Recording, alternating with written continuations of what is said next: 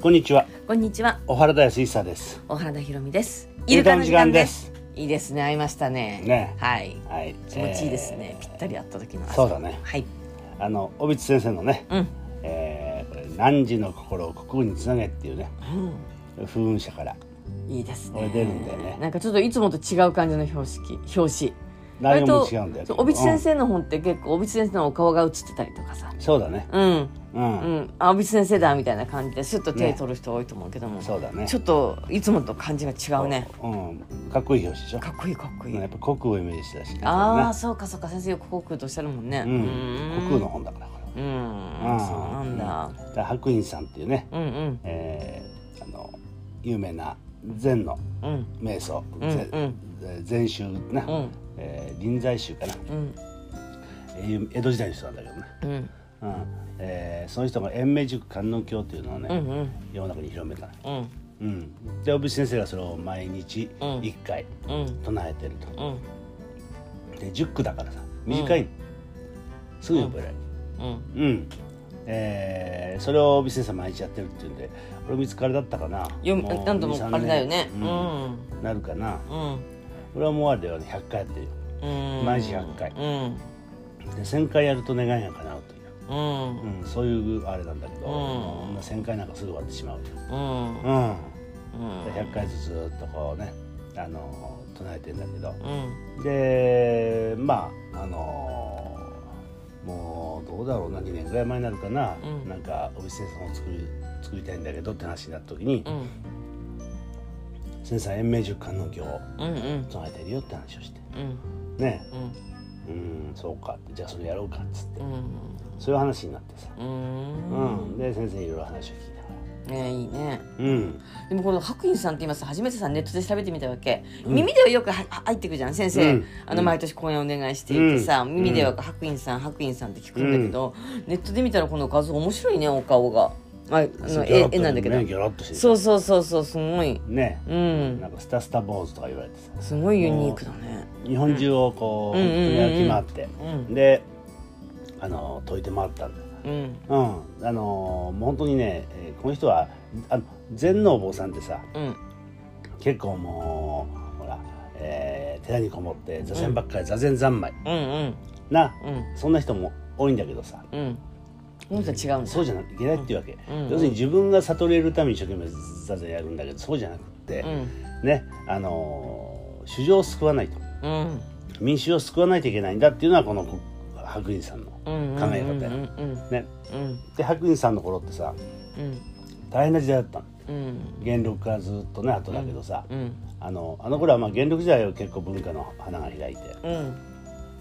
というふうなあの華やかな時代だったと思うんだけどさ、うんその後さうんすごかったの地震大地震あー今でいう南海トラフ地震うんうんマグニチュードう8.9んだかなんかすごいのが起こってるわけ、うんでもう東海道はうん水浸し、うん津波が来てね、うんうん、でそれがあのその1か月か2か月後には今度は富士山が爆発したの,、うんあの富士山ほらあれ宝永のは噴火って言ってさうん今今でもあの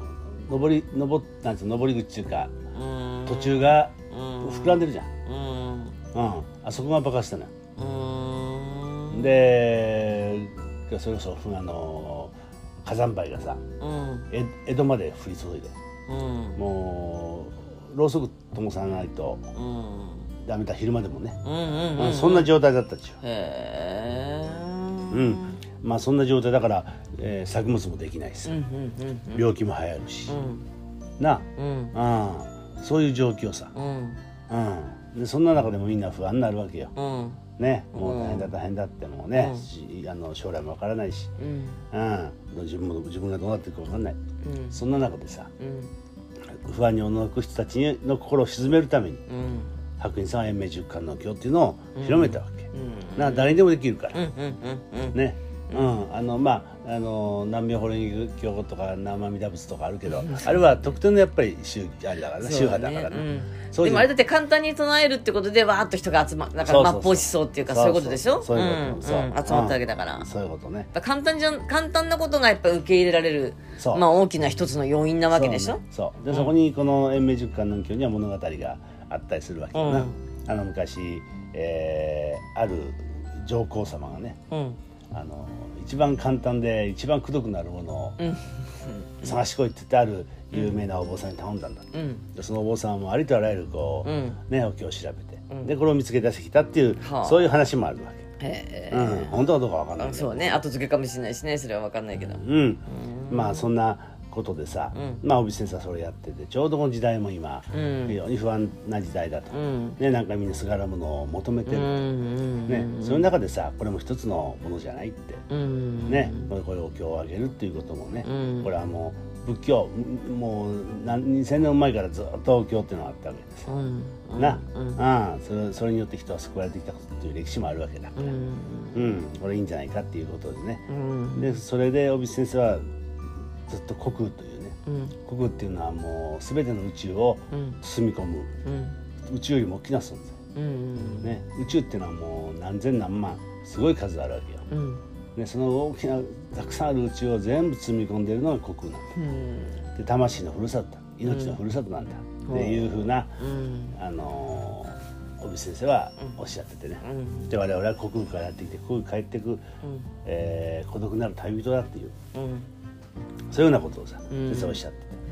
うんでまさにこの延命塾観音経を唱えるっていうことは国空にこう思いを響かせるうんね、うん、私は観音様を信じていきますよってうんねでいつも国空のことを思いながら生きますというふうなさ、うんうん、そういうふうなこう国空とのうんなんとやり取うんり、うん、そういう一つの方法なんだと。うんだから呼吸国空のエネルギーその国空をイメージしながらうんこのお経を読むことで、うん国空のエネルギーがうん自分に入り込んできて、うんで自然治癒力も高まっていくし。ほうん、あの自分が何を今すればいいのかということもね分かってくうるし、というふうなね、うんうん、そんなあれさうんあ面白いねあそう面白いと思うよ。うんうん、だから、まあ、ずっと先生がいろんなところで喋ってる話ではあるけれど、うんうんうんだけど今までの本とはまた違うね、うんうんあのー感じで書かれてるし、うんうんあのこれはすごく面白いと思うねあー勇気が出てくると思うね。そっかうんうんまあねなんか少なくともさ年に一度小渕先生の話が聞きたいなって言って、うん毎年さ、うんまあオフィスお原田のね、うんあのまあ忘年会、うんうん、の銘打ってさお話を聞いて、うんでここ何年かはさ、うんあの美味しい大西さんのとこの、うんうん、そうだね。あのお店でうんご飯食べて忘年会っていうのをやらせてもらって、うん今年ももちろんね計画してるんだけどそうじゃあそのご飯を食べる時にどうするかっていうのがねうんちょっと私の中でまだねどうしたらいいか考えてて、うんちょっと透明なフェイスシールドとかさあー あんなのも、今年の場合なうん 試してみてさまあうんせお医者さんの話も聞きたいし、うんご一緒にご飯も食べたいんだけどでもやっぱりねっていう人もやっぱりいるはずなんだよそうだな特にあの病気を持ってらっしゃる方とかさそううだなんで尾道先生のお話聞きたいっていうこと、うんがんの患者さんとかっていっぱいいらっしゃるわけだからさ、うんまあ、そんなことを探しながらね、うん今年もちょっと12月に、うんうん、そうだ12月13日だったかそうな昨日決めたよね。うんそうなんだよねまあこちらだから人数的にもちょっとなうん減らさないといけないと思うしそさうね、うんうんこれはもう仕方がないよいやもうお話はなもしかしたらもうズームでお話を聞きたいって人がいるかもしれな いから、それはありがありかもしれう、ないなんそんなのも考えながら、うんでもたくさんの人に聞いてほしいなとか、うんたくさんの人と一緒にご飯食べたいなとかって思うからさ、うんその中でもやれること、うんちょっとまだ時間があるからさ、うん考えていきたいなと思うんだけどね。そうだよなううんんそうまあだからあのずっとさ先生の講演会ももう毎週あったんだけど今はずっとないからなそうね貴重な機会をね、うんまそあ、うオフィスを原田が提供しましょうってのもんでね、うんそうだよなうん、うんだからちょっとそうだなそういったネット配信を考えなくちゃいけないしそうねなうんそうだから本当に今で今こそね、うんやっぱりこの国をビジネス国っていうものをね、う意識意識することあの、えー宇宙のことはさ、うん今いろんな科学でも科学的なことでも、うんね、言われててある科学者が言うのはね、うんあのーこうお湯が沸騰するじゃんうんな夜間でもいいや、うんうんうんまあ透明なものでやると分かりやすいよ、うんブクブクブク沸騰する泡がボコボコ出てくるじゃんね、うんあんな感じなんだっちゅうわけあの泡一つが宇宙、ほうはいはいはいはい一つ一つはいあの宇宙わかりやすい例えだねう、うんん一つの宇宙なんで、うん泡がこうプグッと宇宙が出来上がって消えていく、うんこはれいはは宇宙のい一生はや、いはいそれで限りなく宇宙はうんでき作られては消えていくわけ、うんうんだからそこで平行宇宙ってのがあったりするわけでうしんょ、うんうんうんだかうんら神じゃないけどさ、あでもそれは面白い例えだそうでしねょ初めて聞いた私ブクブクブクブクこううん回ったその全体がうん虚空なわけよ、ほういいねそうでしょ、うんうんうんだからそういうこう宇宙観うんだから白隠さんって江戸時代の人だけどうんそんなイメージがあったのかどうかな、うんあった人はすごいよなえでもスケール大きいだろうねなあ方のだってさ、だって世界のことなんか分かんないんだよ地球のことはよく分かんないんだよさんとうし、んな日本のことだって分かんなかったかもしれないそうだって歩ける場所って限られてるじゃんそうそう自分あが歩けるとこだろっからねて俺思って思うのはやっぱりね空を見てるとね、うやっんぱり世界が広がるのよ、うんなあのそうやって星をなうんだからうんそうだからこの頃はまだ星綺麗だったろうからさそうだねもうな本当に降り注ぐように見えたろうねそう、んだからその、えーヨーロッパでそうでしょ先生術もそうでしょ、ノストラダムスだってそうそう星を見てたんだあだからやっぱつながっただからなだから占いがなぜ当たるかっていうとやっぱりそれつながってるから当たってんだそうだからつながってそういうことだねそうそうそうだからうん宇宙を見てるから宇宙を、うん宇宙からうん地球を見てれば地球のことは分かるやんそんな、うんで地球だけを考えて地球のことを見てるから分かんなかったりするけどだから星空がねうん俺この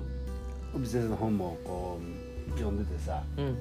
思ったのはね、うんやっぱりこうやって星がなくなったことがね人間そをうだダメにしてそれるなはいいのそれはああうん人間のスケールをちっちゃくしてるそうだねだから小笠原なんかで星見てるとさやっぱりこう、なんか心が広がってくるもん、 毎年大騒ぎするけどね流れ星をどれだとか ってね天の川をどれだってねあれすそるうけそどうねそうそうそれはあるかもねそうだよ。うんだうんからやっぱりあの小笠原に私が行きたい行きたいと思うのはやっぱり年に一度しっかりつながるって意味があったのかもしれないねそうだよね。うんそうだから星空が見えるところ、まあ例えば山梨にもあると思うしな。そうだねああちょっと意識していきますかそうそういねうさ星の綺麗な星を眺めるようなそう星を見るっていうのは俺大事だと思うわ。別にそれが何座か分かんなかったとしてもさう、んただ見てるだけでもさ、うんうん、やああそうだねっぱりあの違ってくるもの。うんこういう大きな宇宙の中の一つ。うんだから俺もよくあのアポロが打ち上げられたじゃん。うんうんうんうん月向かったじゃん。あの時はよく空見てたね。うんうん、でうちの田舎よく星を見えたからさ、そうだねうんうんなるほどねはいそういうことでちょっとちょっと長くなかった、そうですね今日は語りましたねはいどうもありがとうございました、ありがとうございました